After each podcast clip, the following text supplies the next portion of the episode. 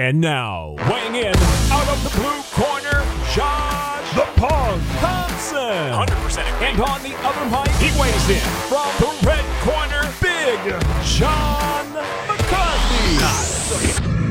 Well, hello to everyone. Yes, we are back. It is Josh Thompson and me coming to you with the Weighing In podcast. Right away, I have to say it. Yes, Islam Makhachev took Bobby Green down right away in the first round. So I was wrong. It's all right. Josh is eating it up, loving life. Look at him. He's never been happier. That is so good to see that you are happy. After I had to be on a 20-hour flight from Dublin to the East Coast, it was awesome that you feel so good about it. But no, Makhachev looked good. Congratulations on your really shitty prediction. I said, hey, you know what? Y'all better start putting some respect on my name. Respect on it, baby. Put some respect on my name. You know what I'm talking about. Jeez. As in terms of your flight, though, I left at 5 a.m., something like that. And I got home by like noon. You were just, I think, getting into Philadelphia. I'm on the West Coast. You're on the East Coast. And I was like thinking to myself, man, you got 6 more hours because you had a 6-hour layover. I never booked those flights. Dude, they sat my fat ass in Philly for fucking ever. And then when I finally go to the gate, delayed. The only flight, I sent you the picture. The only flight that was delayed. Thank you very much. I was like, I can't win. You could have potentially drove home. Oh, I could have. I could have. Ridiculous. Nuts. No, I had a pretty good flight, man. I mean, I got on my first flight to Amsterdam. Wasn't bad. Hour and a half layover. I always try to do the hour and a half to 2 hour layover just so I have enough time in case one of them's delayed. But anything longer than that, I start getting like, this sucks, man. This sucks. Well, it sucks. You know, so yeah, and then, but man, my ass, like my butt is numb still from like I fell asleep on the plane from Amsterdam to SFO. And for some reason, my butt is still numb. Like it's. I don't want to know anything about why your butt is numb. Okay, it's okay. I don't have any problem with that. That's what you want to do. Hey, I'm 100% behind you. Well, that's your style. Do it. I got the TSA full check going on with those guys. They gave me the business. I'm telling you, like it was like a random selection. Yeah, random selection. My ass, literally my ass. It was one of those. It was horrible, man. And then I get on the plane, and then the stewardess is all, "Oh yeah, where is this your seat?" I'm like, "Why?" Because I have sweats. No, and a hoodie I'm sitting on, here warming it up for somebody else. Yeah, I was the last person to board, and she was shocked that I'm like sitting at the front of the plane. I'm like, "What are you? Get away from me!" I was tired. Get away from me! I was tired. I was frustrated. Oh man, I was like, man, I had a problem with Delta when I first started, you know, a long time ago. But then this was KLM, so I didn't even fly Delta on the way home. It was like one of their partners. Yeah.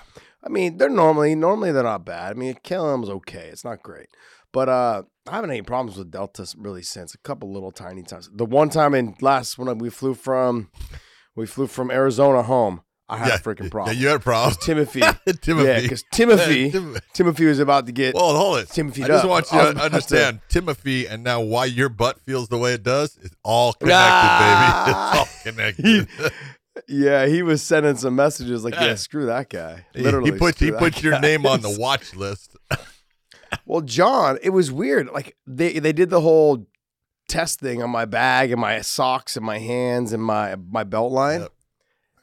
And he puts a little pad inside the machine, and it's all bah, bah, bah. I was like, what? I go, what the fuck was that? What? Why is it beeping? I was like, what was that? And he goes, he's like, not good. And I was like, whoa. I thought he was joking, but the machine was making the noise.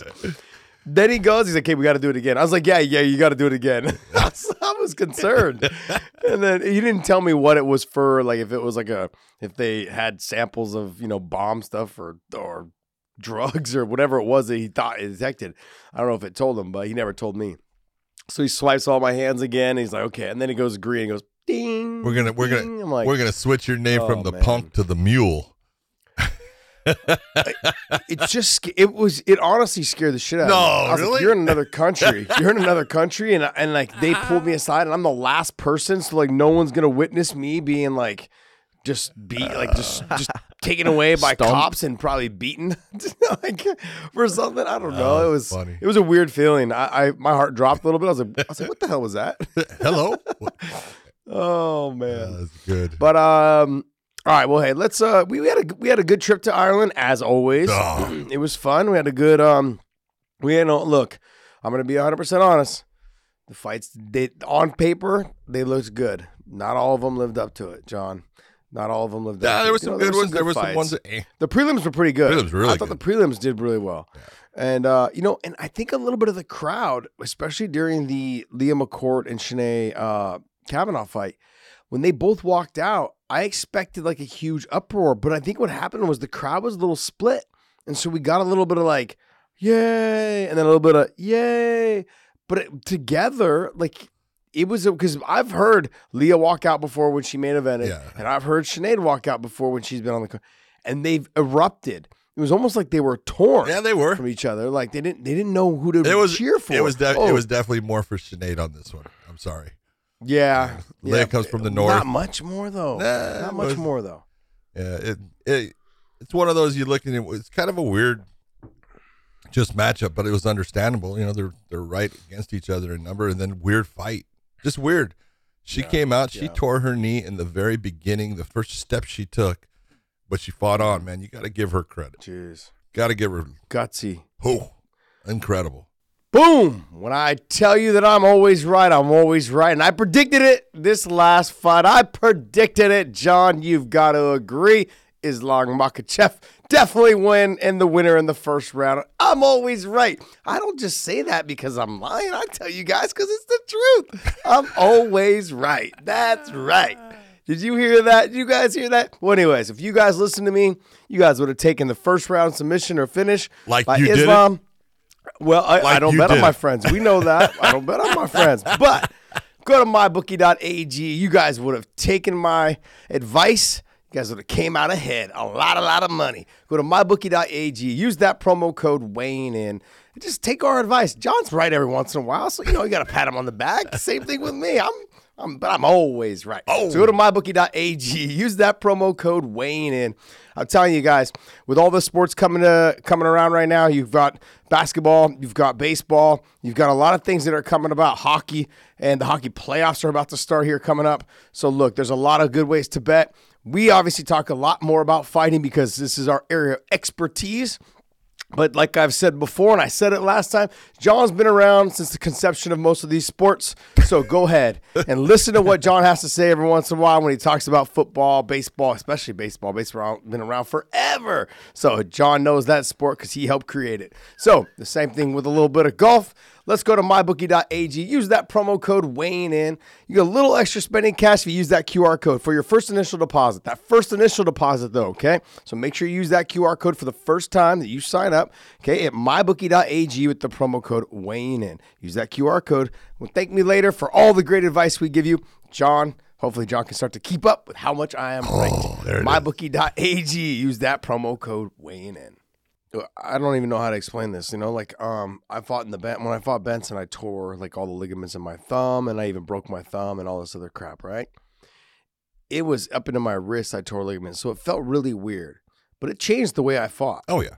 With her, it changed the way she fought. Yes. But she made the adjustments, like pressing to the fence, because like I think I heard you say it in the commentary, because I have my earpieces and I can hear you and. And she goes, and you said that she's using the fence as like a third leg. Yeah. Like she's able just to lean on her, keep her pressed against the fence because she doesn't have to put pressure on that leg anymore. So she can just lean on Leah. Smart. I thought, honestly, like when I looked at the main card, I was like, okay, the first three fights on the main card, I expected more from all three of them, those fights. But when he got to that fight, I expected more in terms of like, Sinead chasing after her, big knockdowns, whatever. But you got what you got, and was she? And honestly, when you watch those type of fights, they're gutsy as hell. When you see a fighter have to deal with some sort of adversity, I remember there was a fight. I want to say it was Uriah. I can't remember who he fought, but he broke both hands against Mike Brown. There you go. I think it was the second time because the first time he lost by knockout, right? Yep. When he tried to do that stupid elbow. He was throwing elbows the whole time because his hands were Yeah. Just mangled. Yeah, so both hands were broken, and he's just found a way to keep fighting, man. I mean, didn't come out on top, but he still found a way to keep fighting. Yep.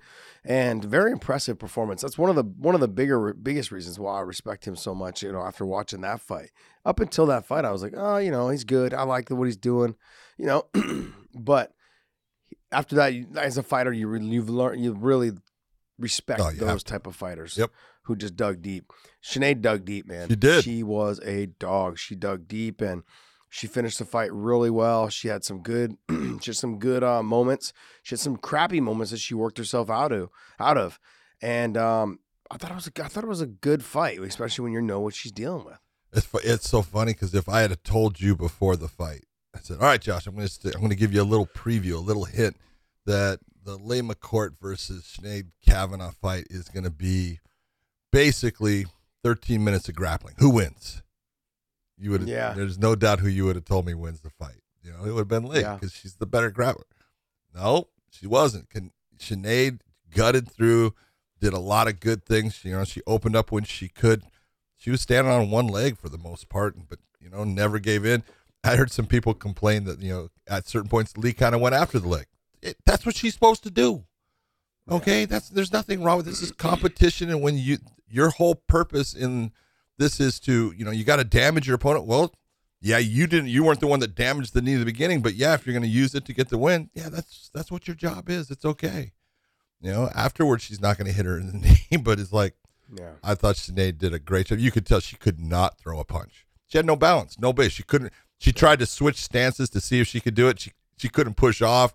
You look and you go, man, she's so screwed with that, but she got the win. I give her credit, man. She almost had that Kimura. That Kimura was on. Yeah. She just wasn't. I think she was listening to her coach, John Kavanaugh, and he's saying, you know, up, meaning he wanted her to take and force that hand and arm towards the head. But she's thinking up, and she's pulling it up. And I'm like, yeah. Better words, baby. Better words, but didn't. Yeah, got close.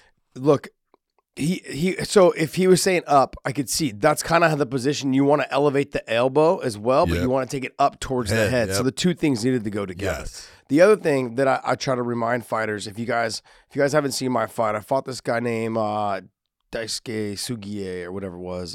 They called him the Amazon in Japan in Pride. It was in the Bushido series. Yeah. So I fought him. Good jiu-jitsu guy. Strong as all hell. I fought him. I hit the knee bar on him, right? Out of escaping from my life in an arm bar. And then I hit the knee bar on him. And it was kind of close, but it wasn't enough. So I settled back in. I readjusted. And I pulled as hard as I could at once. Sometimes when you have a hard time getting a submission and you know, they're just slightly getting away, release the pressure and then jerk it real hard. Yep. Now, I'm not saying do that in training. Not in training, but in the fight. Saying. Yeah. Just so you want to just jerk it real hard. Excuse me, say that. What? Yeah.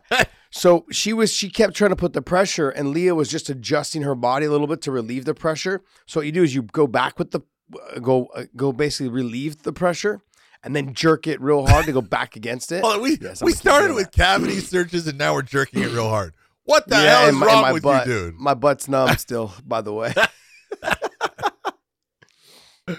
John, we gotta have fun with this, buddy. I love it. Gotta have fun with this. No, so I think that's some of the biggest reasons why she wasn't able to kind of get the finish. Yeah. You gotta let that pressure go and then reattack it as fast and as hard as you can. True. And if you go back and watch the fight that I did with Sugie or Daisuke or whatever in Japan, I did the same thing. I had the knee bar, I couldn't finish it. He was strong enough, so I relieved it a little bit and then I yanked as hard as I could. And let me just say, the explosion worked. I mean, the hip, the yank, you know what I mean? Okay, we're stopping. It worked. Oh, geez. But we kind of just started getting onto that because it was such a gutsy performance by Sinead. But Leah McCourt also, she had some moments in gutsy there. Gutsy performance. Look at the Kimura. Yeah, the Kimura was tight at times. You know, there was pressure on that arm. She did not give in. Absolutely. Tough as hell.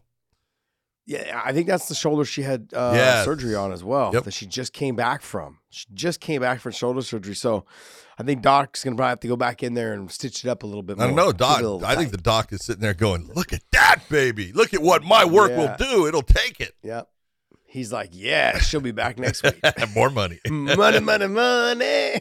Yeah, that's what he's thinking. He's like, pay the doctor.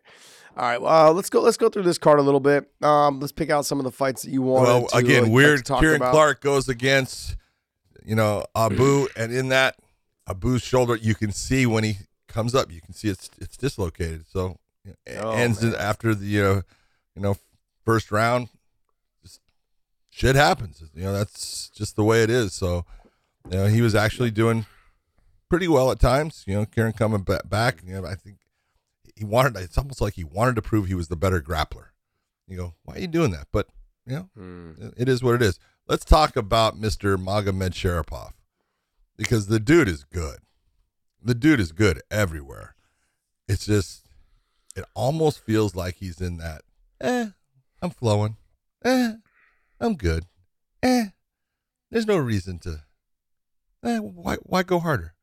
When you need to go harder. Kind of like his brother in a lot of ways, where he just settles in and just does his thing, just very good at it.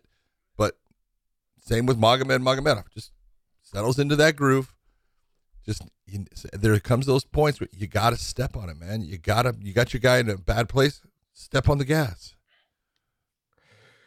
John, he's 21 years old. I'm going to cut him a little bit of slack. Very good point. I know he's got 150 sambo fights and all that. So I think he's very composed and he understands what's going on. But being inside that cage, he needs to get as much ring time as he possibly, cage time as he possibly can. And this was one of those guys that he knew just couldn't hurt him. Yep. He knew he couldn't really handle him. He's like, look, let me just get some time in here. He's like, and at the expense of, the crowd was kind of getting a little restless. But overall, he had a very dominating performance for a 21-year-old. Yeah, he did. And Sanchez looked way better than I gave him credit for in any of the other stuff. And he still got dominated. John, we were talking. Yeah. And I said, I don't think Sanchez gets out of the first round. So I was wrong. Just to make you feel better. Okay, I have to put this out. No. I was wrong. Hold. That I was wrong one time. No. Well, I would. It would make me feel better, but I was in agreement with you. I said, yeah, I don't think so either. This is true. This is true. Oh, man. So, yeah. So, okay, never mind. I'm sorry. Maybe I'll pick another time I was wrong. It might be a while, but it might be a while. Oh, yeah. But it'll be at least another 32 seconds.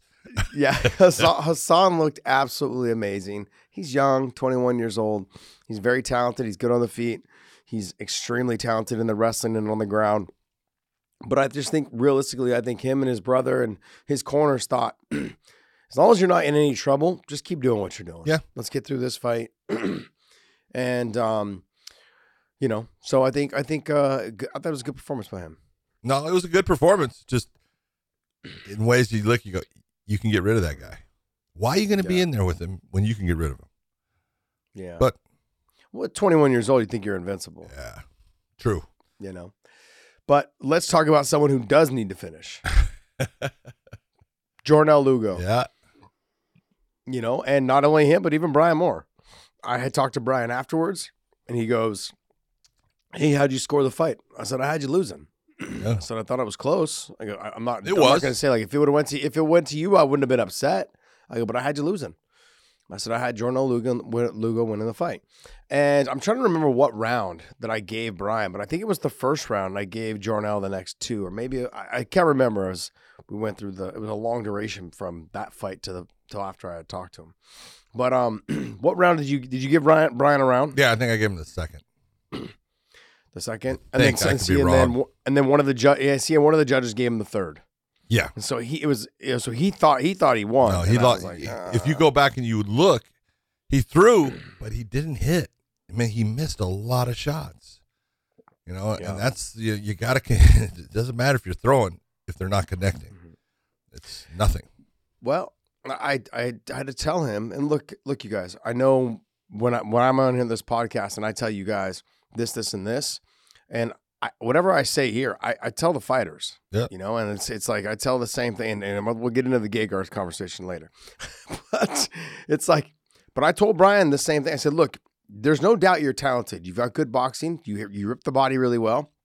I go, but the last time I talked to you, all you have to do is use a little bit more kicks. A little bit more kicks would have set up your hands. And this time you didn't kick at all. You kicked like 3 or 4 times and that was it. It wasn't a lot. Use your kicks to set up your hands. And John Kavanaugh was sitting right there. And I said, and then when you're using your hands, finish with a kick. So it always keeps them guessing. They don't have to be hard. They don't have to be powerful. They just have to realize that something's going to be coming. Yeah. It's not just 1-2 combination, right hand, left hook combination, or a 3-punch combination, and then you move out of the way.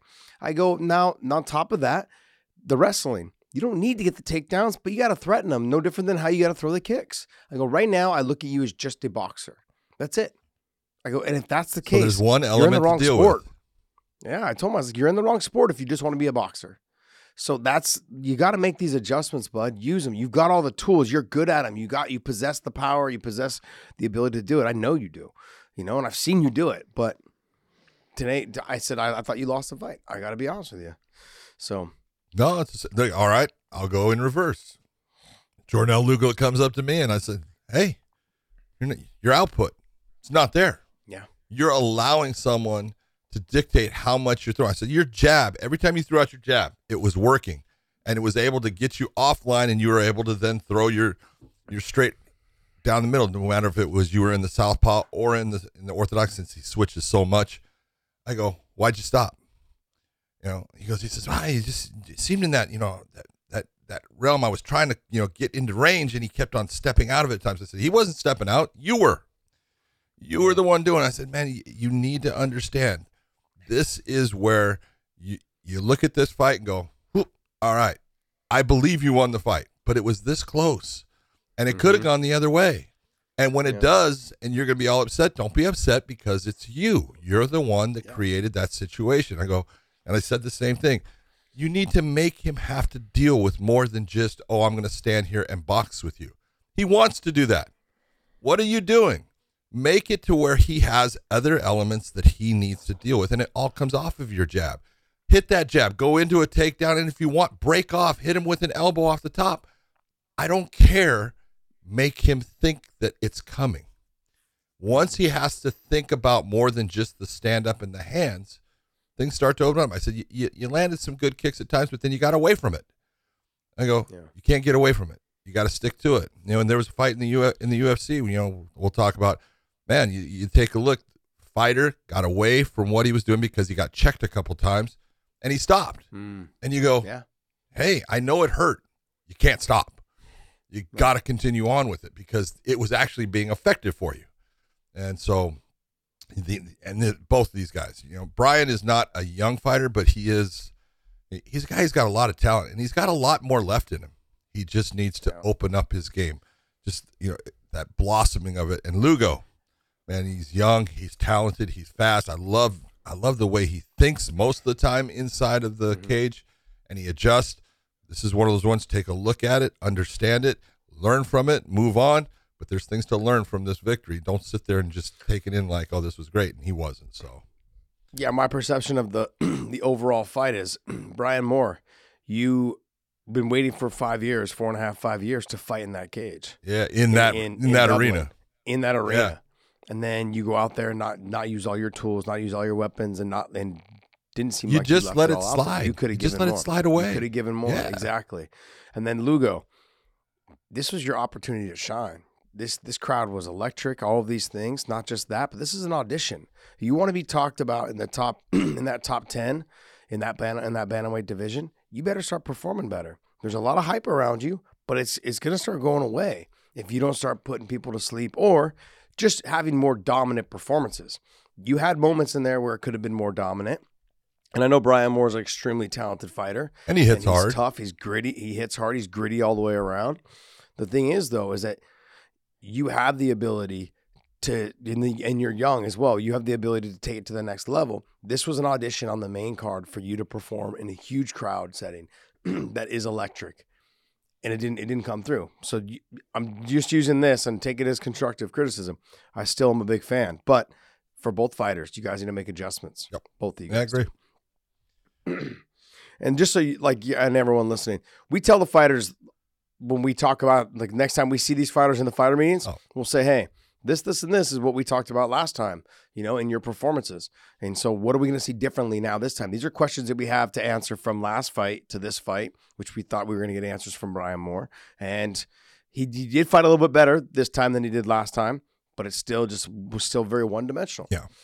But let's talk about the last prelim, because you want to talk about a guy making the right adjustments. Brett Johns going against the undefeated Kakarov. Look, Brett Johns fought the exact type of fight he was supposed to fight to get a win against a guy that was undefeated, has big power in his hands for that weight class. Brett Johns came in, used his stand-up to set up his grappling, set up the takedown, took him down, and just systematically just beat him down, taking just little bits away from him throughout the rounds. You know, he got it into the... I think it was the third round when he got the finish, and it was because of everything he did and the way he did it. And you look and you go, that's a veteran fighter that learned from his past fight where he goes, I was trying to be a stand-up guy. I'm trying to be exciting.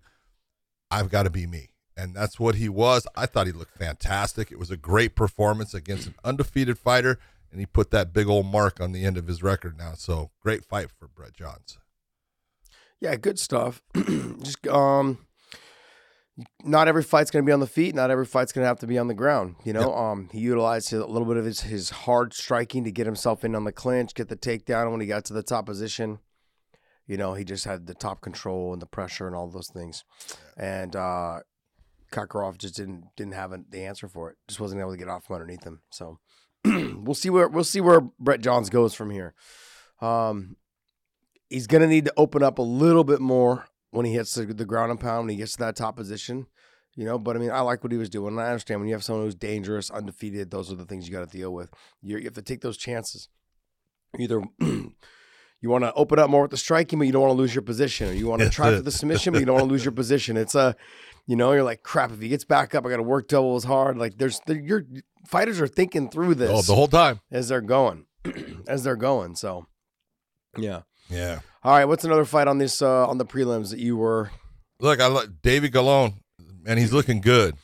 That's his second big win in a row. This time against Charlie Leary, another Brit who's just tough as nails and just put on a good performance. Put it on Charlie. Got the stoppage. It was a big win for him. He's looking good. He's got good judo. He's got heavy hands. We've seen in the past. He's been doing good. And then you got to give it up for Stephanie Page. You normally don't see 115-pound women that can actually have power in their hands. Normally, the 115-pounders, they have a kick that lands, a knee, something like that really starts that thing. Nope. Stephanie Page, man, just put it on undefeated Danni McCormack and did not let off. Two right hands in a row is what started it, and then just kept to honor. And I heard people complaining about the stoppage, and I'm like, what are you fucking complaining about? People, hey, that's people, man. You know, Mark Goddard was the referee in this. He did a great job. He let her go as far as she could. When she is putting her hands out in that fashion, she can't even control where her hands are going. She's in this autopilot. She didn't know who she was. And he's saving her in this. Yeah, she gets a loss. So what? Yeah. She could have been altered for the rest of her career in that fight if he lets it go on. She gave what she could give. She wasn't responding in any, you know, thinking intelligently manner, and Mark took her out of it. It was a great stoppage. Great stoppage also in the Charlie Leary by Kevin McDonald. I know Charlie was like, what? I'm fine. It's like, you don't even know. You weren't even there for that moment, dude. You got starched. So this happens in fighting. Fighters will go, you know, I'm fine. No, you don't even remember what happened. You have to watch up on the replay. Yeah, I looked at the Stephanie Page and Danni McCormack fight as I'm watching it. I'm watching it on the monitor. I watched it live while they were in the cage, and then I turned and watched it on the monitor again. There was like maybe one moment where he could have stopped it earlier. Yeah, that was it. But then she actually threw a punch. Yep. And it was like, okay, if you're fighting back, let me try to let you go. So the great thing is he didn't jump in too soon. She did take some big, big shots. But maybe you were standing there. I think you were. I actually made sure that I was able to seek him out and say, hey, in that fight, because I knew he was going to get a lot of shit, I said, you did a great job. That as a fighter, you want as long as you possibly can give me without jeopardizing the rest of my life and my career. Yep. You know, and he did all of that. Yep. I've been on this stage, and I even told him there. I've been on this stage and I've called him out on some things like, hey, that was a bad stoppage. And I didn't give him, I've said it on here. And when I did see him this time, I wanted to make sure he understood it was a good stoppage. I said, but next time when you do F up, I will call you out. I'm going to call you out. Like, because there's times where they do get stopped too early as a fighter. You're going, damn, what? Like I could have kept going. But then there's times where the fighters don't understand. Yes. They don't even know where they were. That's right. And Danni McCormack didn't know where she was. Oh, for a while. She was lost. For a while. Yeah, she was lost in that fight. So, I thought it was a good stoppage. It was perfect timing. And he gave her every opportunity. And it was a good job by Mark Goddard. Yep. Next fight? Well, let's see. I'm gonna go down the list real quick. It was a very nice... opening pro debut for Dara Kelly. That dude's going to be a stud. He is super strong, good grappler. Got a big win against Junior Morgan, but Junior Morgan was not in his class. Let's just be honest. Yeah, the one guy was 3-0, and he was his pro debut, but Kelly Dara's been fighting in the amateurs for a while. The kid's really good. That was a great 9-0, right? 9-0 as an amateur? Yeah. Yeah, it's funny because a lot of John Kavanaugh's guys have a lot. I mean, a lot. We're talking 24, 36 amateur fights. It's like 36 amateur fights. That's a lot even for boxing. And in the amateurs, if you haven't got it figured out by 36 amateur fights, John, you're not meant to be a fighter. Just stop.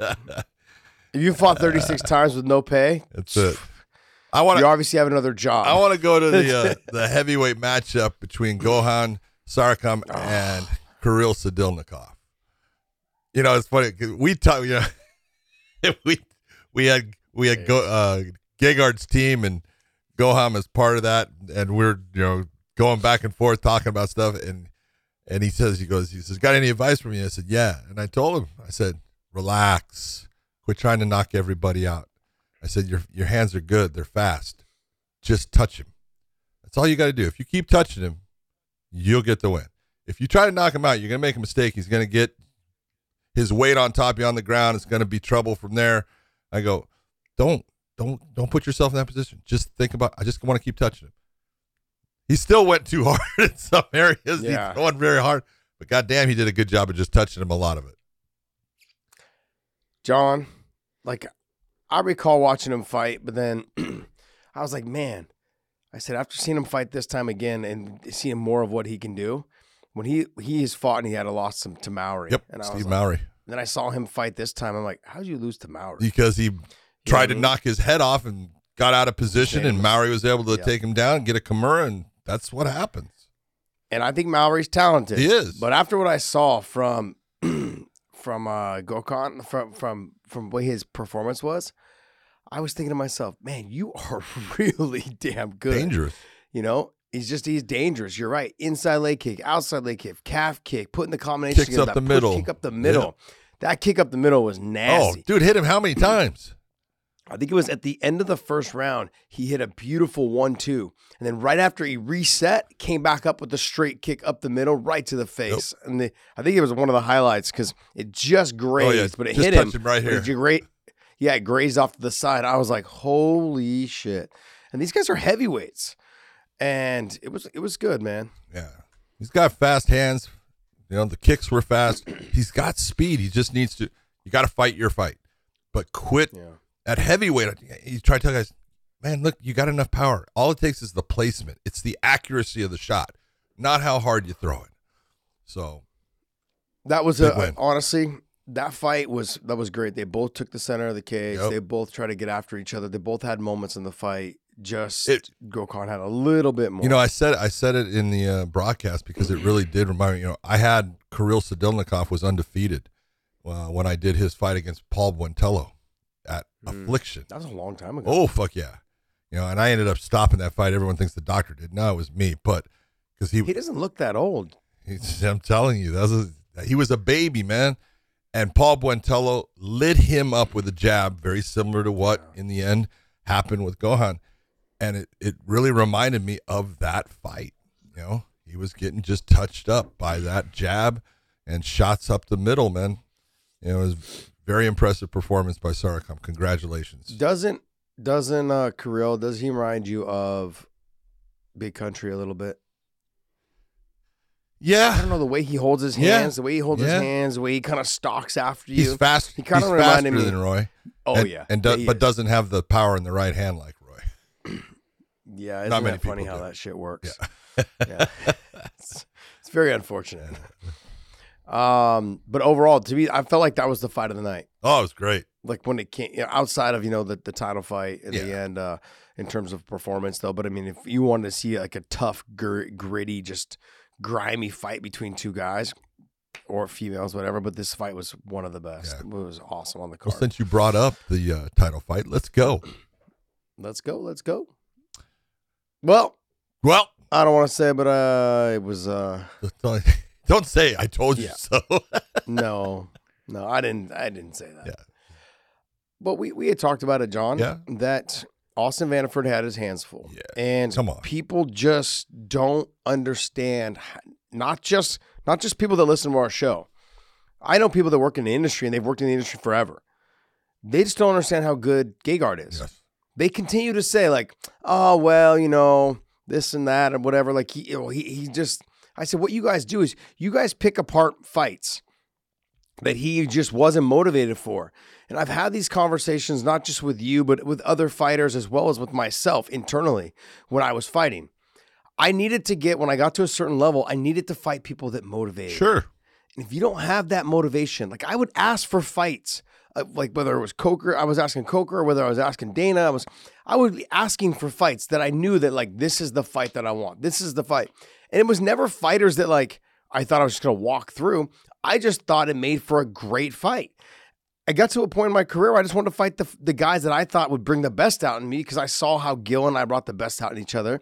And I just figured there was more guys. Like when I went to the UFC, I was like, give me Cerrone. I mean, I wanted the Pettis thing, but he became champion. So it was like, I should have fought him. But you know what I mean? Like it was, that's out of your control when they become the champion. It's up to the UFC then, you know? But with Cowboy, it was never offered to me. Why? Like that fight should have been automatic as soon as I came, and it just was never offered to me. I mean, considering all the years that I had heard about it. So as a fighter, you want to fight people that motivate you. Yep. And for some reason, Austin being undefeated, I think it just was like, there's all the talk, oh, he's undefeated. He's got the wrestling to take him down at will, you know, and if he's able to hold him down. And he just, Gegard just doesn't get the credit of his ability to stop takedowns, to make it uncomfortable for people once they do take him down, the hook sweep, the way he gets up against the fence, how calm he is, how the pressure, the type of pressure he puts on you. He doesn't load anything up. He just touches you, and then, but he possesses power. He's got that big dick energy. And so it's like he just slowly and systematically just picks you apart. And you could tell within the first 30 seconds of that fight that Austin felt uncomfortable. Oh, yeah. Yep. You could absolutely see it. And when he came out and he started throwing his hands, and nothing was close. He wasn't getting close. He landed, I think, I want to say one shot. And Gegard just adjusted. And you could see the way Gegard was standing. His stance for the fight was, go ahead and try to take me down. Because he squared himself off, which we'll tell people you don't want to do that. Unless you have a distinct advantage in that stand-up area, which he did, you know, so it makes sense for him to do it. And even from that squared-off stance, when he was letting his hands go, he was touching Austin, and he was touching him with power. And Austin got buzzed, and then he shoots in for the takedown. If you watch, the hips of Gegard slam Austin's head into the canvas and his arms extended. I think that's how he kind of hurt his shoulder. But, yeah, man. Look, Gegard's good. And all those fights, you got to figure what, Josh, you had about, a little over 30, 32 fights or so, 31, somewhere in there? So, probably around 40-something when you put the ones on. Yeah, the ones that aren't on the record thing. When websites weren't around yet. Think about coming up on 60. That's crazy. That's nuts. Un-fucking believable, man.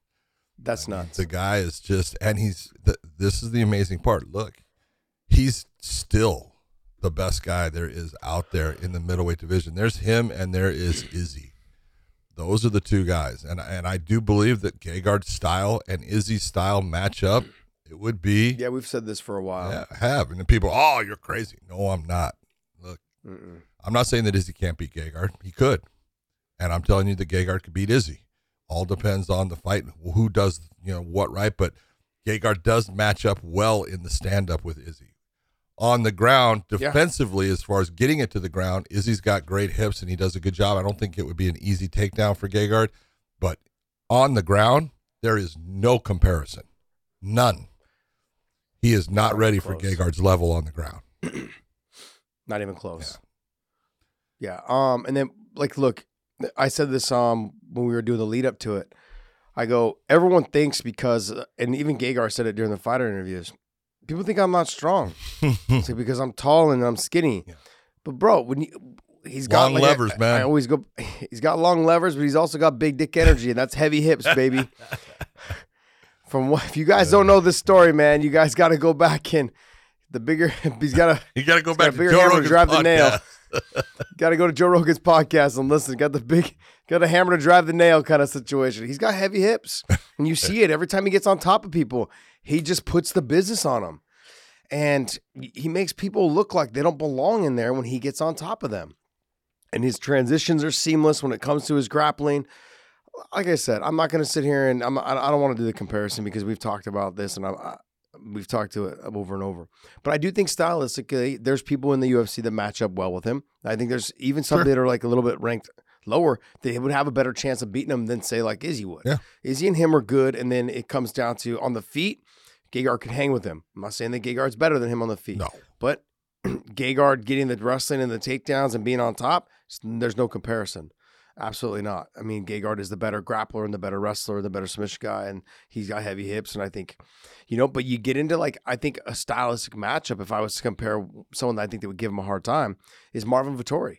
Vettori would give him a hard time. The relentless pressure, using the wrestling. I'm not saying that it wouldn't be, but I think that type of fight has tended to give Gegard a little bit of a hard time. People that just constantly just keep shooting on him until they get tired. But we saw in Vettori when he fought Izzy, he never got tired. He just couldn't get the takedown. He's a stud. Oh yeah, Vittori's a stud, and he just wasn't able to get the takedown against Izzy. But and I don't know if he'd be able to get the takedown against Gegard. But that style of fight would make it harder for Gegard. Yeah. Izzy doesn't possess that, so. I think it would be a fun fight. It'd be fun to see the fight happen. I know it'll never happen, but look, let's just continue on with what he's doing. I mean, you've got a couple other guys that are in there. Austin, you know, he's not undefeated anymore, but you got his teammate, Johnny Eblin, fantastic wrestler, possesses some power in the hands. He's a little bit more comfortable on the feet than Austin. He's got good wrestling. Johnny Eblin does. Austin, I think, has better transitional wrestling, but he's also shorter, and it's harder for him to get in deep on someone like that. He's explosive enough to get in, but if Johnny Eblin is to get to the legs, he may potentially get a takedown and try to get on top. But even when you get to the top position, as Rafael Lovato Jr., it's not easy to control that position. He's good at the hook sweep. He's good at the kind of coming up on the X guard. He's good at using his butterfly sweeps, you know, to try to break your balance, elevate you, do all of those things so he gets back up to his feet. He's good. He's really, really good. John, for me, there's no other place for him to go but up. As in terms of what I mean, guys, is the whoever fight who up and weight. That's the only way I really believe. That's where the challenge comes. That's it. If you're gonna sit there and say, look, who in right now in the middleweight is gonna challenge him? I just don't see a whole lot of challenge there. Johnny Eblin would be probably as close as there is, and I think Johnny just needs a couple more fights. I'm not saying he's ready for before Gegard he should be facing Gegard, but if you look at the light heavyweights, there is some competition there. You go, and he's fought at light heavyweight. He doesn't want to, I don't think, but you know he knows that hey, there's a strength difference, there's a size difference there, and it's something that makes it harder for me in the fight. But if you're looking, that's the direction for a true challenge. Yeah, I think whoever wins the Grand Prix. Whether it's Corey Anderson or Nemkov, I think you see him fight the winner. You should see him fight the winner. Yeah. I'm just being honest. Like, let's not dink around with this shit anymore, John. Let's go right to this. Right to going right to the point. Yeah, you got to go right to it, buddy. I mean, like, he's fought at heavyweight. He's got a win over Mark Hunt. I know I say that quite a bit because like it's crazy impressive. To think that this guy's fought at heavyweight. It's extremely impressive, you know. And then he was the 205-pound champ in Strikeforce. and he had some success there. He's fought a lot of good guys in that weight class, and then, you know, of their time. And then he came, then he went to the UFC. He was having success there as well. People were like, oh yeah, he left because, you know, no, he left because he got paid a lot. He left on a 5-fight win streak. Do you think the UFC wanted to lose him? They didn't want to lose him. No, you know, that's why Bellator had to pay him so much. And he deserves it. Hey, I'm going to try the free market. I'm going to try the free agency, see what happens. And he had worked with Coker before. He liked working with Coker when he was with Strikeforce. And he said, hey, I'll pay you this much money. Come back over. So he just came over. Like, that's how these business dealings go down. Like, if you have a relationship with some of these fighters, you know, then that's it. You're able to work on, hey, what can you do for me for real? Not this business of, you know, this is what it is. Well, and let's try and work together. And let's be honest. Let's put it out there. It's also the way your deal is structured. You know, the UFC is very, you know, straight up the line. They do a 50-50. They do you have a show and a win. That's a 50-50 split. So, you know, Gegard, let's be honest, he doesn't have a 50-50 split. Okay? He gets paid what he gets paid, no matter if he wins or loses. That's a nice element for him that he doesn't have to worry about. He knows exactly what he's going to make. You know, I always say, you know, a lot of fighters mentally spend that money, especially in the UFC where they're fighting a tough guy, right? And they go, oh, I'm going to make this much. And you've already mentally spent $40,000 and you come out with 20. That sucks. That's a big loss. It hurts. So, yep. You know, it's and if you come out with any injury and you're out for an extended period of time, nope. that's not a lot of money to live off. No, it's not. And I'm not here to talk about, you know, which promotion pays more, which promotion, like, it just comes down to certain fighters, and that's just so people understand. Certain fighters get the all-in deals, you know. Gegard being what he's proven to be, he deserves an all-in deal. Like, he doesn't fight any less hard based off of how much he's getting paid. He fights, if he was to fight less hard, it'd be because someone doesn't motivate him. He's at the stage where, like, when he's a motivated fighter, I don't see very many people able to beat him. Yeah, and everyone keeps going back to the Uriah Hall fight. That could happen to anybody, but you go back and watch. Then he came back and beat him. Oh, smoked him. So he lost to him one time, then he came back and beat him. But he was winning that fight easy up until he got clipped. Yep, but you know what I mean? That's so fighting. All it takes is one. Yep. And people just want to go back to, that one time in band camp. They remember, you know? Well, you know, it's funny. After the show, you know, you and I, we go and we have a beer or whatever and enjoy ourselves. And I was talking with a fighter who does not fight for Bellator, does not fight for the UFC, but wants to go to the UFC. And I will tell you, the dude's a stud. He is a beast, a monster, really good. And he's sitting there talking to me. He says, oh, you know, I've been talking. Sean Shelby's telling me, just, you know, get a little more time. And I'm going, okay. I said, but why?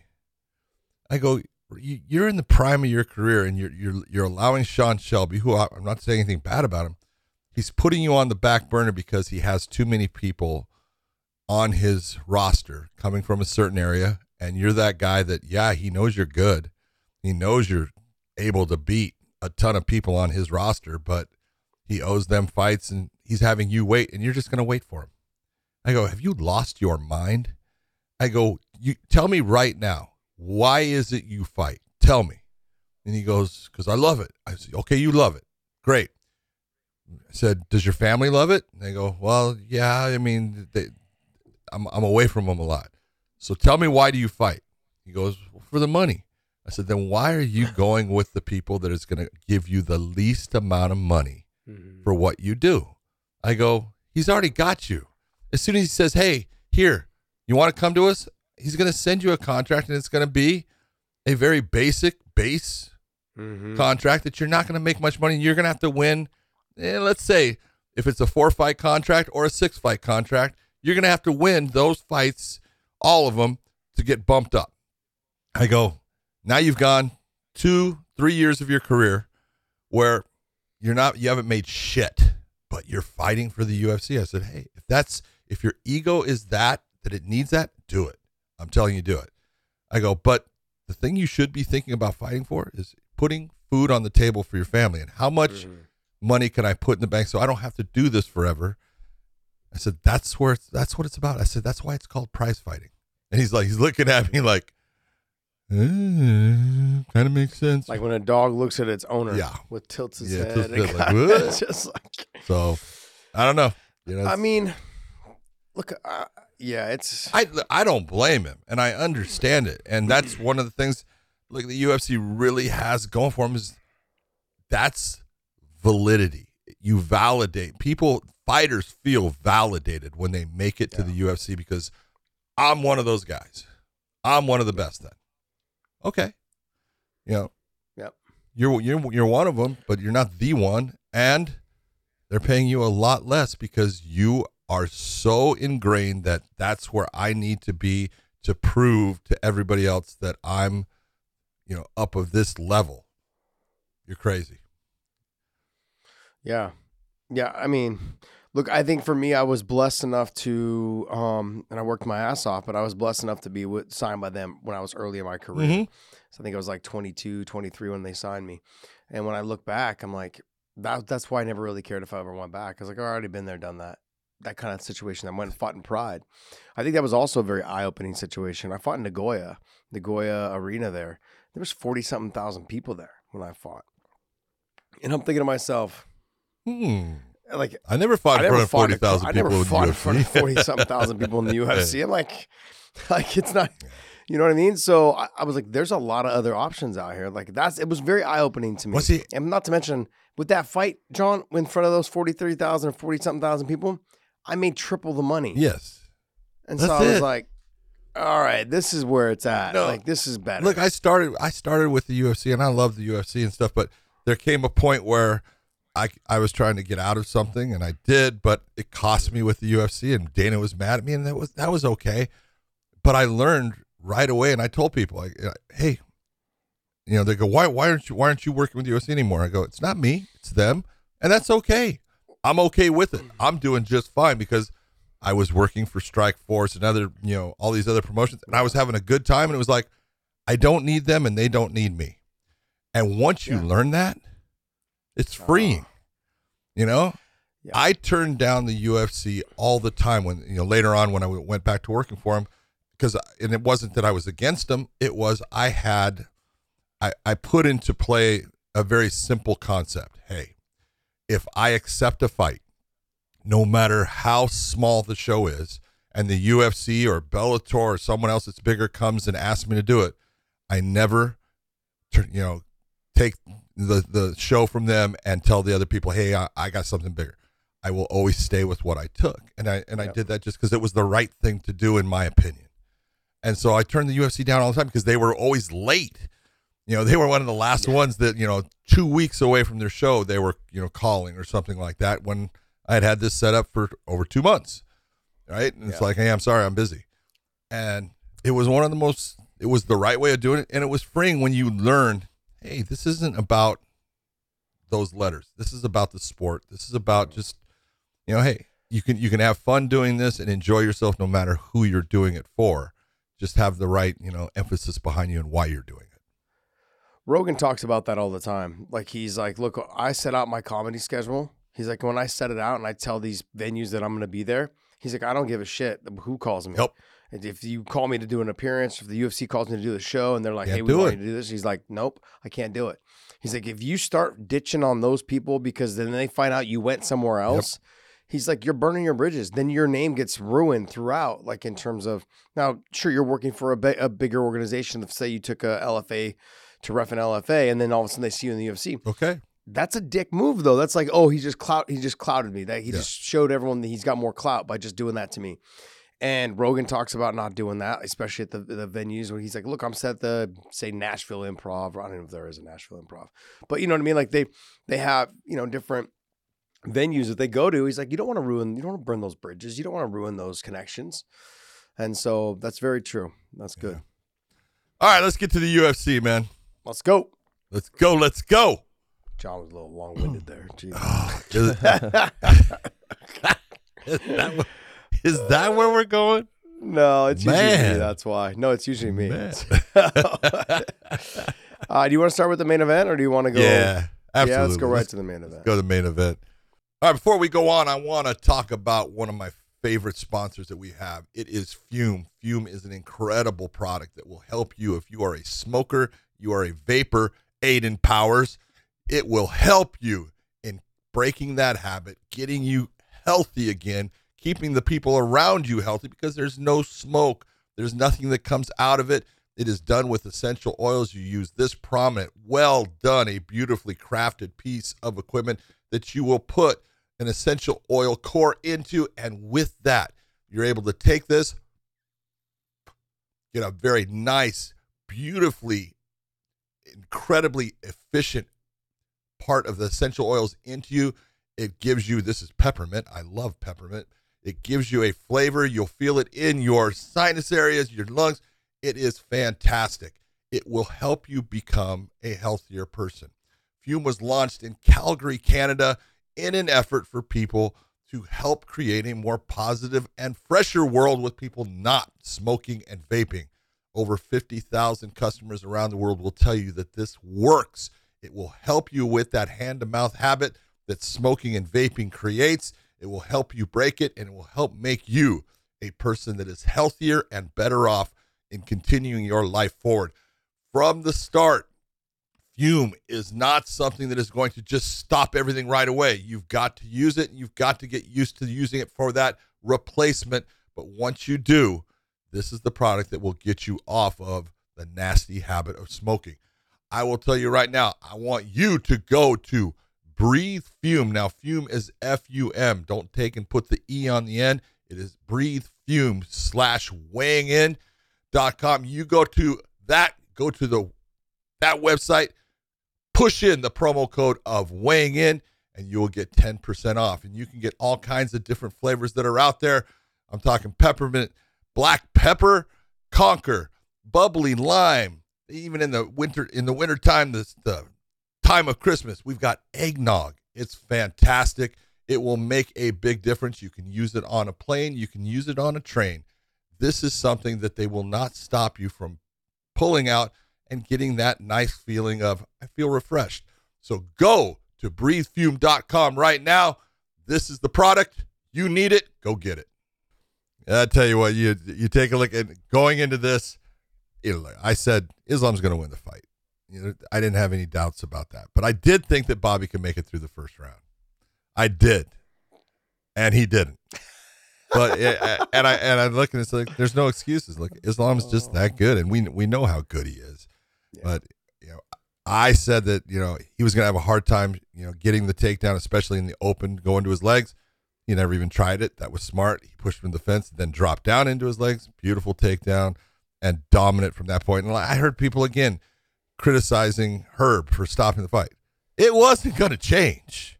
No. Nothing was going to change there. Okay. Bobby wasn't moving. It was over. Islam, checkmate, done.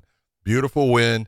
And he's put himself in that position where, yeah, you're going to have, Charles fighting Justin, but whoever wins that fight, they got a monster coming after him in Makhachev. So very nice. I'm happy for you and your former teammate that you would not bet on, because you could have gotten your steak dinner back. All right. No, honestly, I feel like I get that feeling of if I would have bet on him, shit would have been different. I would have put the bad juju on him, man. Yeah, I just don't do it, man. I don't blame you. I don't blame you. You know I'm going to rag you for it, but I don't blame you. Of course. What bothers me, though, is that, look, I fought Bobby Green, and people are like, oh, well, you're just salty because he beat you. No. If you go back and watch that fight, I thought I won. And maybe Bobby thought he won. But at the end of the day, there was never any animosity from Bobby and I. I love Bobby. I think Bobby's a wonderful person. He is an absolute stud in the cage. Yeah. And he is you hit the nail on the head with a gem. He's a great person, man. Yes. Love the guy. The energy around him and just when you talk to him, he's a good guy, a really good guy. I'm not coming from a very hard background. See, and this is where it's guys like Bobby, and I'm going off on I'm getting on the pedestal here. This is where you look and my dad was in this situation, and you take a guy like Bobby Green, everything that you could say bad as far as upbringing, had a hard time, horrible situations, never made an excuse, just kept moving forward and doing the right thing, is a great human being, is good to other people. He tries to make other people's lives good. Because he wants to, because he's a good person. and he doesn't make excuses. And that's what I love about Bobby. Just a great fucking guy. And I'm sorry that you had to come away with this with loss, but yeah. I was glad that he actually got some shine on this too, because he did. He got some shine, taking the fight last little minute, you know, and going out there and look, you know, he went out there and tried. It just wasn't enough for the guy that he's facing. Yeah. I fought Bobby. I was in the cage with him, and I know he's gotten better. You know, he's evolved. He's, you know, he had some ups and he had some downs, but he figured himself out, and he's gotten better as time has gone on. But I remember the speed. I remember the strength. I remember the wrestling. I remember the feel in that clinch. Mm-hmm. And I trained for years with Islam. With a guy that you remember that too. I remember that very well. You know, and I'm not, and this had nothing to do with taking size, and I'm never, just so we're clear, I'm never salty about anybody I've ever fought, ever. Like I was with Clay over some situation with the gel in the hair and the slippery, but I got over that. That's done. The finger in the cut. Yeah, the fingers in the cut, trying to open my cut underneath my eye. Like that kind of bothered me for a while. But look, then I started seeing Clay at like certain events and stuff, and we just, you know, he was always respectful, and and he's a great guy. He is a great guy, and I just let it shine. I'm like, okay, look, you can't carry that kind of anger around with you, or frustration, I guess. Like, it eats you inside. I don't have that feeling against anyone, no one, none of these fighters. Timothy. And, Timothy at Delta Airlines. Yes, I got that problem with this guy. If I see this guy, I smash this guy. Let me just smash. I'm going to smash him. Man, I love it.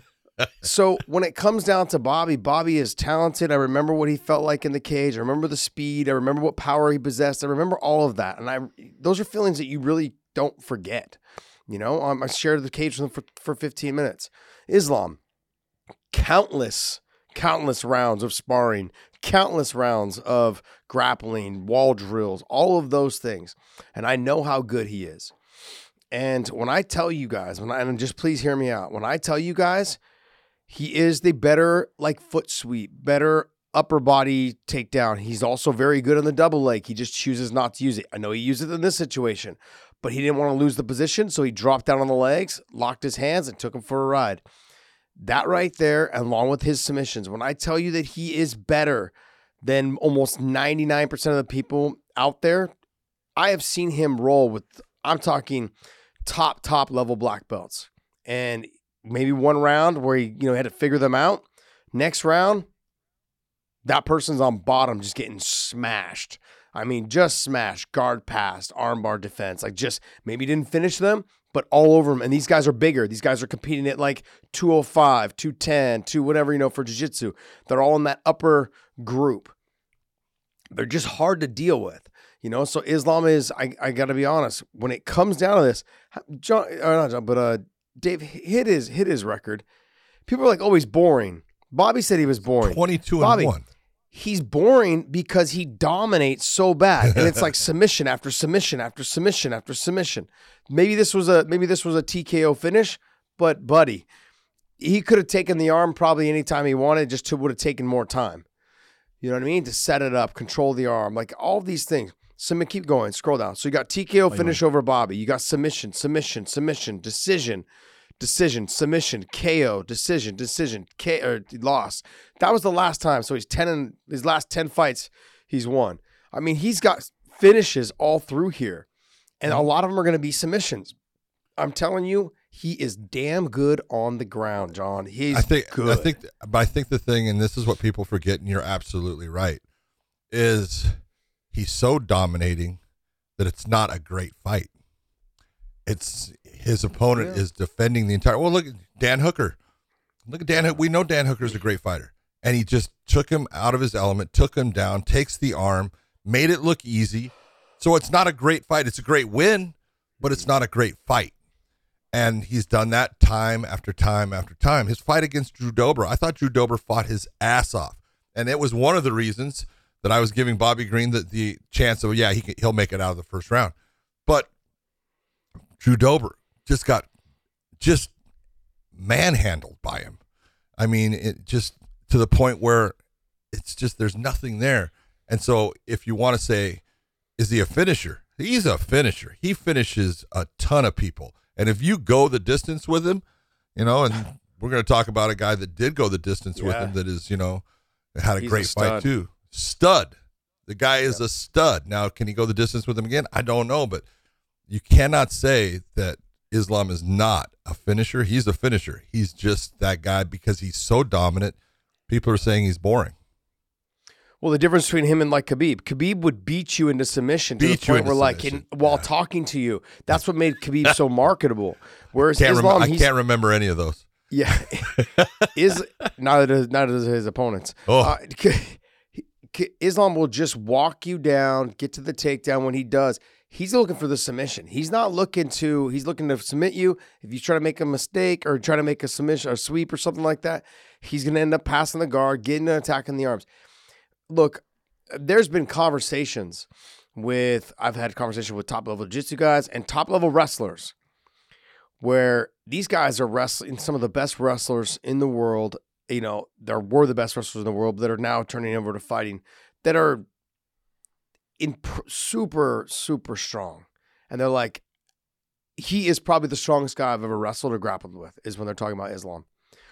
I mean, if you go back there, I think there was an interview with Duran Wynn, who's like, he's shorter, stocky, strong as hell, super explosive, and he's just like, man, when I wrestle with Islam, he's like, that's the strongest dude I've ever wrestled, and that's just one guy. I mean, other guys. I mean, like I tell you guys, man. And Duran is fighting at 185 and 205.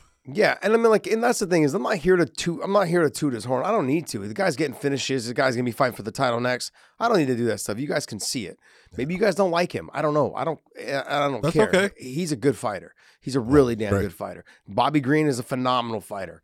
You know, I just knew that the experience between the two that I've had with both of them, and I just knew that if it did get out of the first round, it wasn't gonna go much longer after the first round. You know, and I just didn't think that the movement, and I think that Bobby leaves himself right there to be grabbed in the body lock in any type of position. Because even though Bobby rolls with the punches, he doesn't like shift a whole lot and move his body a whole lot, like in terms of scoots out and cut angles.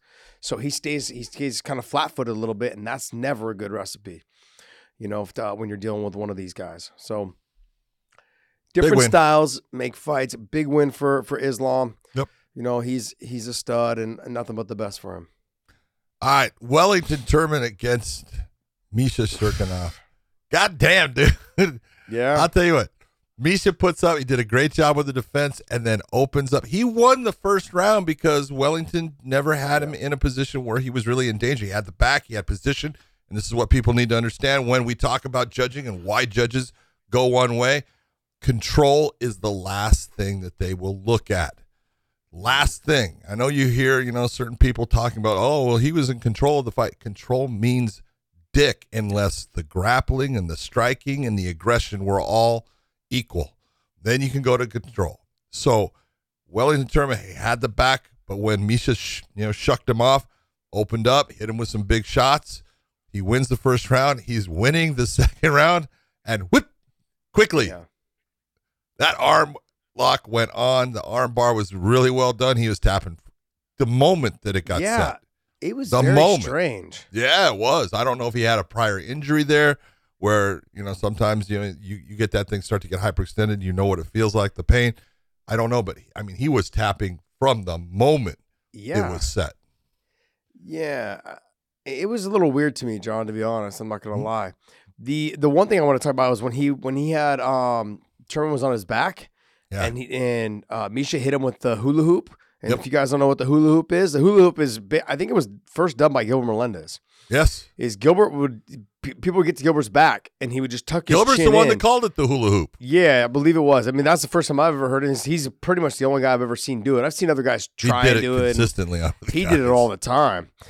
You know, and I thought maybe it was just the way that his body was built, because, and no knock on you, Gil, but Gil had kind of like a square body when he was younger. He had like kind of the hips that went into his legs. There was like belly, like not belly, but like stomach, belly, abs. Yeah, belly, and then like hips and then legs. There was no like waistline. It was so I just thought like it was easier for him to do it because, you know, like when you lock the figure four on someone who has a small waist, they kind of, their legs rest on your hips, you know, or in your, you know, in that area there. But with Gil, he just would whip you around. I was like, oh, that shit doesn't work. And then I started doing it in training. Like, that shit works. Yeah, it works. And then when he trained with us, he did it all the time. And like I would get to his back and he'd hula-hoop me. And I'm like, this motherfucker, it works. Son of a bitch. So when I saw him do this, I was thinking to myself right before he did it, I'm like, as soon as his hands came down and started going to the legs, I'm like, he's gonna try to move him over, try to hit the hula-hoop. 2 seconds later, boom. Got it off. So Gil gets the credit for that position and that move, that technique. He's been doing that thing since early WC days. Yeah. But overall, I agree. I think Misha won the first round. He was winning the second round, and I just felt it was a little suspect on the tap. Like that was a little quick. The leg didn't even look like it was, or the knees were fully clinched yet. Before he started tapping, I was like, "What is going on?" Yeah, well. I don't know. I don't know what he felt or anything, but a very nice win for Wellington Turman, turning it around, because the odds had switched. I like sometimes how the UFC will do the mid-fight odds, and he says, between round betting. Yeah, it went to minus. It was minus 700 for Serkinov or something like that. Jeez, so that means that Wellington was put in a position where people were going, "You're going to lose." Nope, well, I'm not. So I should have taken that bet. I don't think you would have at the time, but you got to give it to. All right, I said some harsh things about Priscilla Cachoeira in her last fight, and she deserved every bit of it. Do you think she won this fight? Okay, I'm not going to say anything about that. What a fight, though, between the two. It was. What a fight between the two. John, you know what? I'm going to say this. Go ahead. Fucking candy ass. Oh, you candy ass. You're not going to say anything about the decision. What a candy ass. It's, because, there was a lot going on, and it was close. It was close. It all depends on which way you want to go, so I'm okay with it. But, I mean, boy, that third round. Yeah. And you got to give it to Cachoeira, man. She bit down and said, I'm going to come forward. I'm going to put this pressure on you. And she ate some shots. She got hurt. Like, even at the end of the second round, she got hurt. And just kept coming back, and Kim was tough as hell, but she got busted up in that third round. Yeah. But they were going at it, but you got to give it to both those ladies. Man, that was some heart, some guts, and just a desire to come out on top by both. It was a fun fight to watch. It was a very fun fight to watch. I actually, when this fight was announced, I was like, I don't really see this fight being. I'll admit, on main card, I was like, really? Yeah. After she did what she did last time, you're going to put her on the main card? Main card. I was like, yeah. I kind of was thinking the same thing. I'm like, someone do something. We're giving them, and we're saying it's okay to eye gouge and do all these other things, and then we're going to put you on the main card, especially up there that close to the main event. I mean, I was a little kind of like disappointed in the UFC. I'm like, that's like showing them that that shit don't matter. But this was a great fight. I thought Kim won, but like you said, when the fights are this close, there's no complaint. I see too many people throwing around, Kim was robbed. Bullshit. No, she wasn't robbed. It was just, it really came down to whichever judge was in the right place to see how the shots landed, whether Cachoeira got rocked and how she stumbled back, however it was, but from my monitor, from my TV, what I was watching, I had Kim winning the fight, but it was close, and I'm not going to go complaining about it, but I'm complaining about it right now. I think you are complaining about it. But Kim won the fight. You called me a candy ass for not making the comment that it was a bad decision. It's a bad decision. Candy ass. Oh, man. But overall, like we were definitely lucky to have that fight on the main card, and it was someone knew something we didn't know. Like, hey, John, what the hell are you doing? Exactly. I'll tell you what. Good fight. The whole thing is I would have said, you belong in the first fight of the prelims. You do that kind of shit, and I keep you. You better start proving yourself. Well, she proved herself. Yeah, that's not fair to Kim. No, it's not fair to Kim. That's not fair to the opponent. Fair to Kim. Yeah. All right. I mean, Cachoeira, she's good. She's fun. She fights hard. But you can't. It was just weird to see her get, a little that much love, after coming off of that. But it worked out for the fans. That's the best part. All right, Arman Sarukian, dude. When I saw Joel Alvarez, because I forgot about Joel Alvarez and watching him before and how good he was, Yeah, this guy is really good. So he is, not was. Well, is absolutely, he is good. But as soon as I saw him walk out, I was like, "Oh shit, this is going to be better than I even imagined. This is a great matchup." And Arman Sarukian has proven that, man. He is continuing to get better. He's going to be a problem for everyone in the lightweights. Yep. Yeah. Cool. John. He's and people look, and I'm not gonna make an excuse, but I'm gonna say like what happened with him in Islam, right? Everyone's like, oh, like I believe that he's still really, really good. Islam was sick during that week, and so he was on medication, so like that's why he looked fatigued and tired. But when I talked to Islam about it, he's like, man, this guy very, very strong.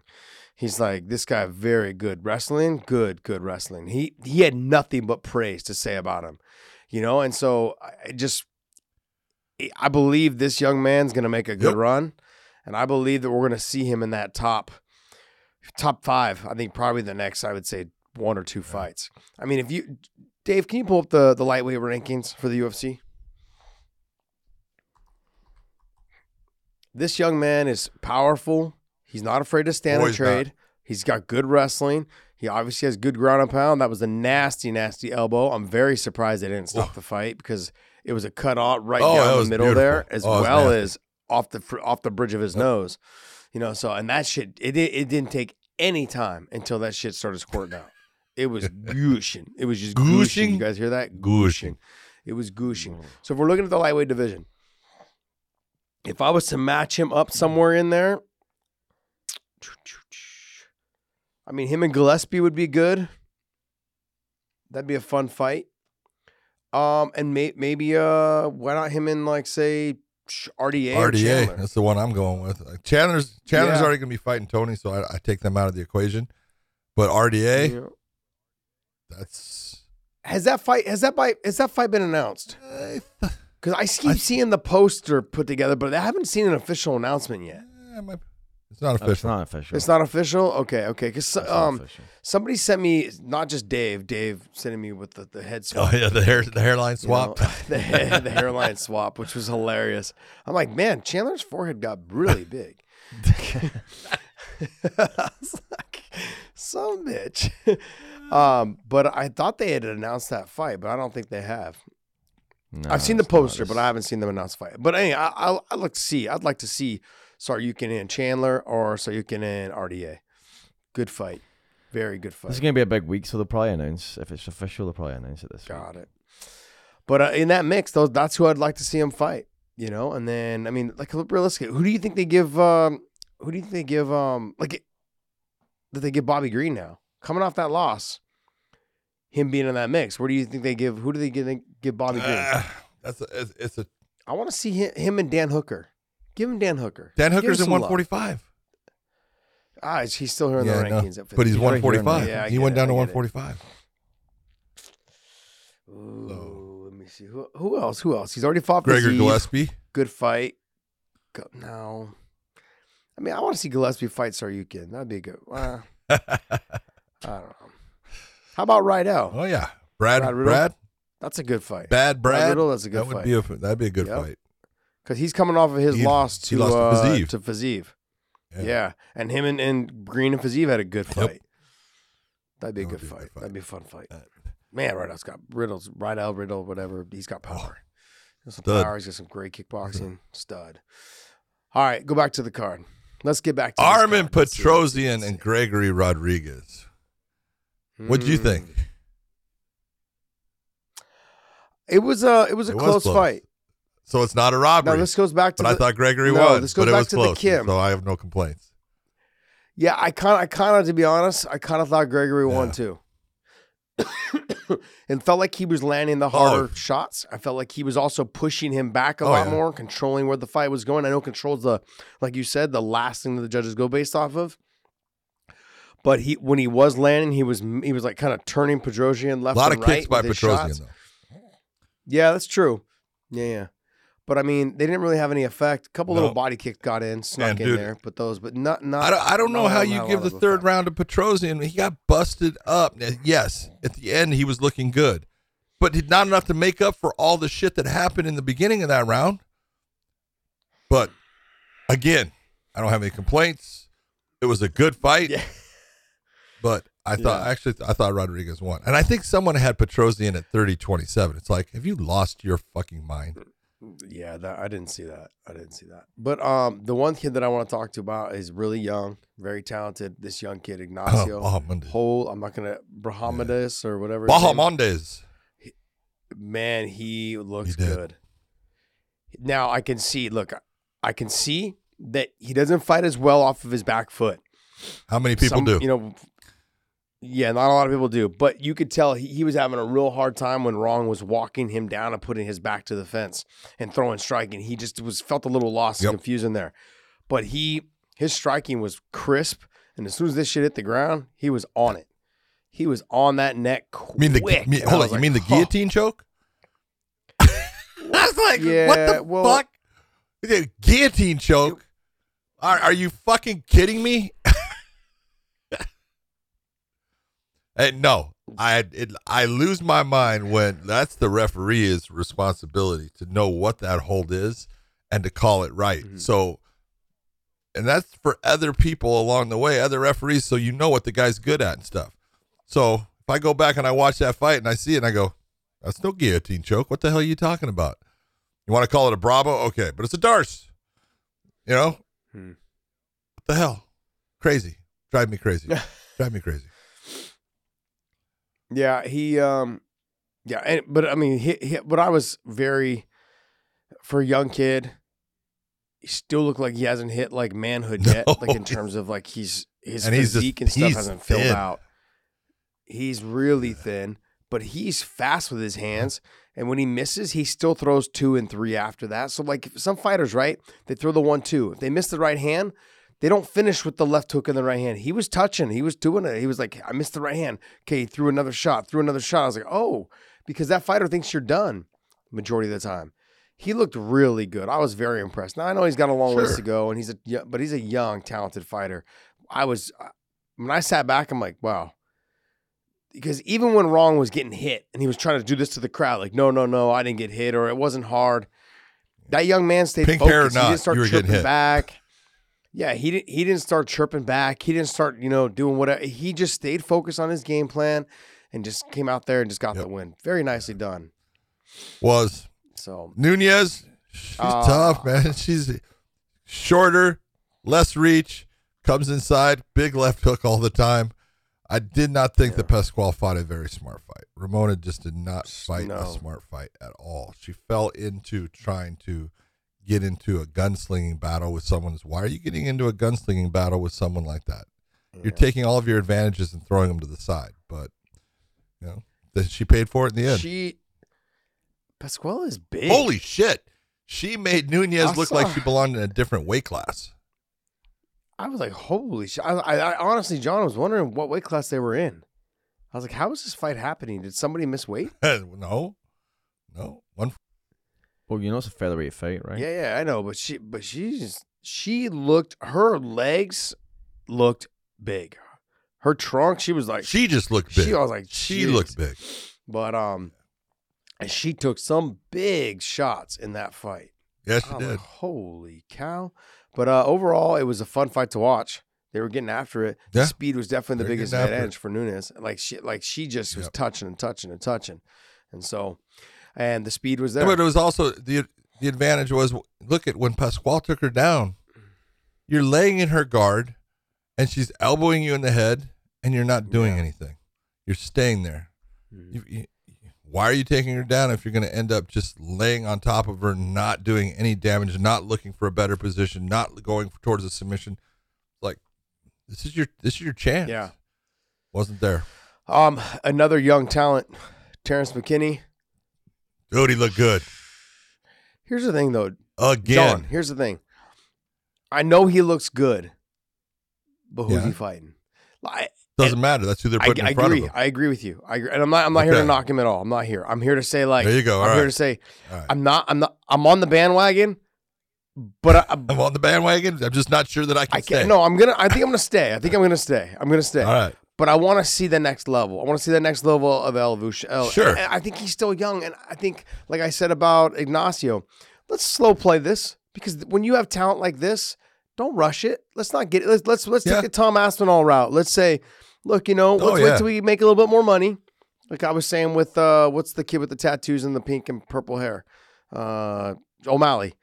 Oh, yeah, Sean O'Malley. Like, let's slow play them. Like, keep giving them the guys that they can just finish and put out and things like that, because you know they're going to be around for a while. They're talented. Build up their confidence. Let them keep working on their craft. I love that idea. This McKinney kid, as well as the Ignacio kid, they're going to need more time to be slow played. But absolutely, he is phenomenal. Like his speed, the power possessions, his athleticism, all of those things. I'm down with it. Just take a look at, you know, when that fight hit the ground and the change of position and what he did. Look, he's athletic. He understands. He's got that feeling, that cat-like reflexes and stuff. He had his first fight in the UFC against Matt Frivola, man. He got that fast knockout. And look, Frivola's good. He's a tough kid. And he is a guy that, you know, comes to fight. I really like Matt. So, you know, he got a big win there. And then this one, same thing again, quickly. I'm looking forward to watching Mr. McKinney improve in this sport and see where he can go. He's good. Yeah. Let's give him some time. But I'm here to say, like, I'm on the bandwagon. Terrence McKinney, I'm on the bandwagon, my man. I'm looking forward to your next fight. I'm on this hype train. I'm gonna ride it. But let's still continue to slow play it. You know, let's get a little bit more of that evolution in there. You know, let's see, you know, exactly where it all ends up. But I'm cheering for you, buddy. Good stuff. Yeah. What other fights on this card? All right.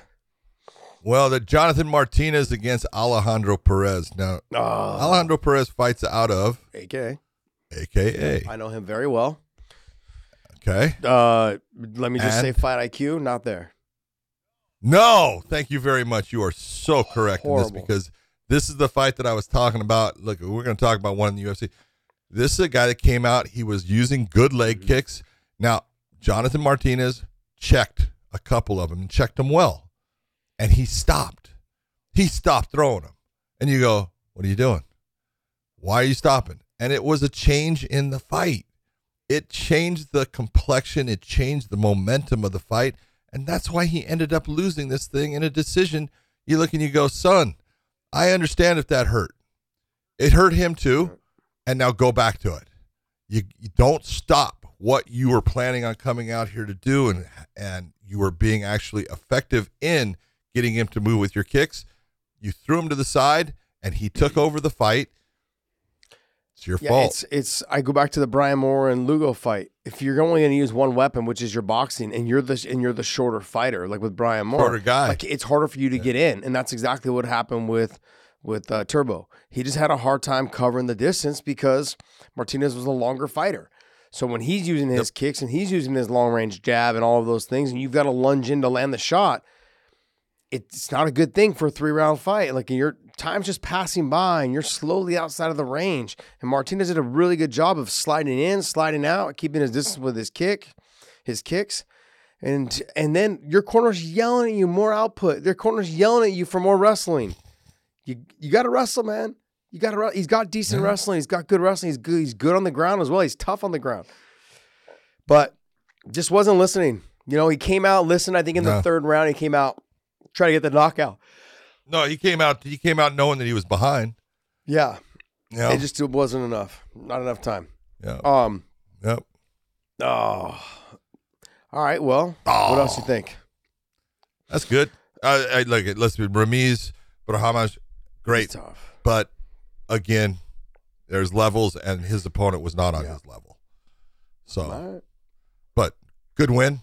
Nice to see. And we'll see what he can do in the future. All right, guys. Well, hey, that's going to wrap up our UFC conversation and our Bellator talk as well. So I guess now this is where we run off to Podcast Dave and we say, hey, Dave, you got any news for us, buddy? What do you got? What's the news? Well, someone has to keep you guys on track here. So what are you talking about, dude? We are so on track. We're on fire. So I want to put a fire emoji next to us. We have a pay-per-view coming up next week, and Colby Covington versus George Masvidal. So let's do weighing in on the odds, but only for the main event, and then we'll wrap the show after that. So let's get into it.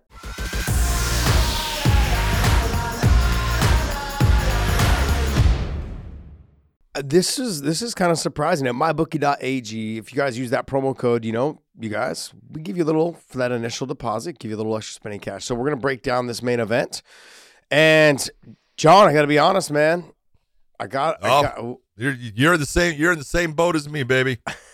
Go ahead and say it. Go. I'm taking the Masvidal. I'm taking Masvidal. I'm taking Masvidal. Same here, man. I'm taking Masvidal. I am not putting out $320 to take Colby Covington when a guy who's standing across the cage can starch him. Okay, I'm not saying that I don't think that Colby's the favorite. He is absolutely the favorite in the fight. And yes, if he gets his wrestling going, he can make this a slow, systematic mauling where he gets a decision win. First off, he ain't stopping Masvidal, so he's going to have to go the 5 rounds. So if you're going to say, I'm going to go with Colby, then definitely go Colby to the over. Okay? Parlay that because that's the only way he's getting the win in a decision. Yeah. But at plus 245, talk to me, Street Jesus. I'm going with it. Street Jesus. Yeah, he's plus 245, minus 320 for Colby Covington. And then the over is 4.5 rounds.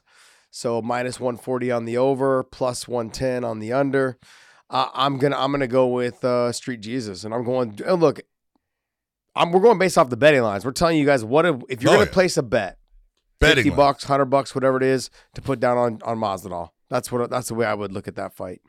And I agree. John, I don't agree with John very often because he's normally wrong, but I'm normally right, as we found out this last weekend. Okay, but I'm going to continue to drive that stake home. Oh, baby. My God. That's right. That's right. Oh, my God.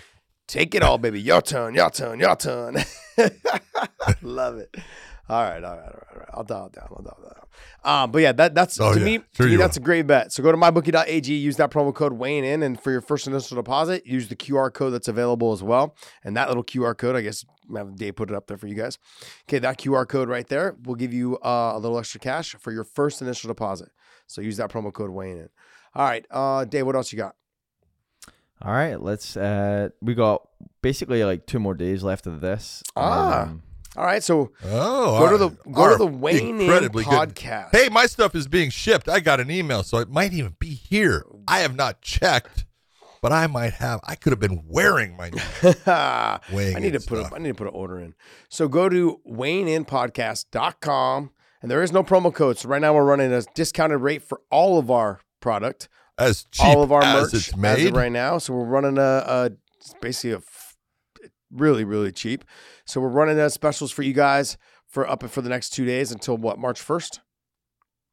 Till March. Dave, 1st. Does it go through March 1st or is it only until like February 28th will be the last day. February 28th is the end. There is no February 29th this year. Okay. No leap year for anyone. You get nothing extra, but buy that. Take a picture, wear it proudly and send that picture to us and we will put it up on our social media.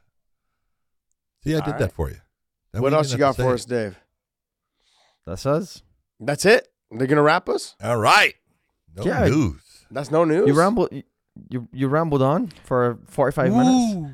What are you talking about? That's my job. He's saying you have a blabber lip. We have a couple items we'll save for the midweek, but it's going to be a big week as it is. He's calling us blabber lips.